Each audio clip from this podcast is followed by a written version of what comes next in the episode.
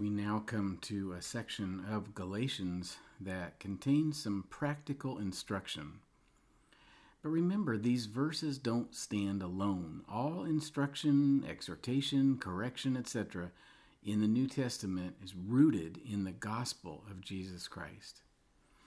Let's read Galatians 6 1 and 2. Brothers and sisters, if someone is caught in a sin, you who live by the Spirit should restore that person gently. But watch yourselves, or you also may be tempted. Carry each other's burdens, and in this way you will fulfill the law of Christ. So the text is talking about someone caught in a sin trap.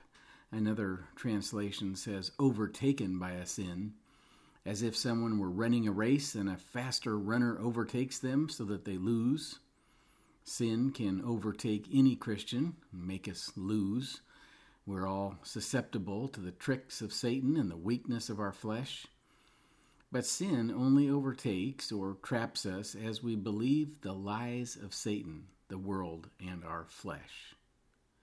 Now, maybe you can think back on lies you believed so that sin overtook you as it did me. When I was 40 to 50 pounds overweight, I thought of myself as a foodie who had an addiction to food. Now, that is such a lie, and it will keep anyone in bondage who believes it.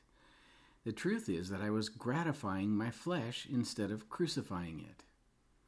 Or how about if we were in bondage to pornography or sexual impurity? What lies were we believing then? Well, that we were addicted to the rush, the thrill, the next image that would satisfy us, and that's a lie. It's bondage and it's slavery. So, what needs to happen to those who are believing lies and living in habitual sin?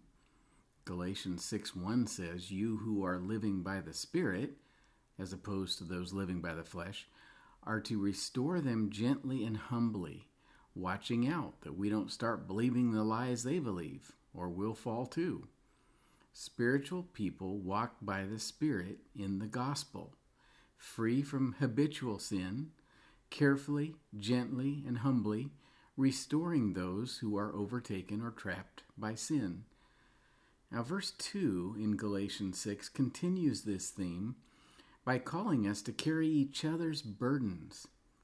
Someone in bondage to sin is burdened by the strength of temptation and the weakness of their flesh and they need someone to come and lift that load off of them and help them carry it.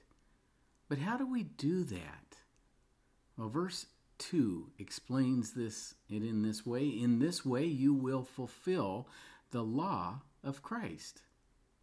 And this little phrase reminds us of Jesus' words to his disciples in John 13 34.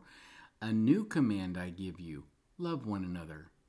As I have loved you, so you must love one another. Now, Jesus instituted this new command by what he did for us on the cross when he loved us to death and back. When this world was overtaken in sin, believing lies and languishing in sin, overburdened by guilt, Jesus came and took that load right off of us. Jesus was made to be sin for us and condemned in our place. He nailed our sins to the cross and buried our guilt in the grave. Now, when we are overtaken by sin, we need someone to come to us and point our eyes to Calvary, encouraging us to look at Jesus, who removed our burden and set us free through his death and resurrection. We need an invitation to, as the old hymn says, cast your care on Jesus today. Leave your worry and fear. Burdens are lifted at Calvary. Jesus is very near. So we bear one another's burdens of sin by taking one another to Calvary where Jesus broke sin's power for us and paid off our sin debt. And in this way, we fulfill the law of Christ.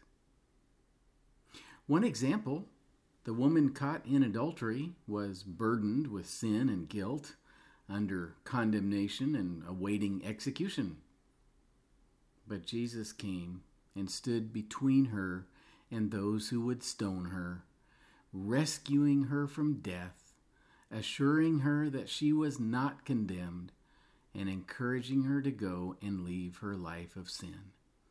That is how we help those overtaken by sin.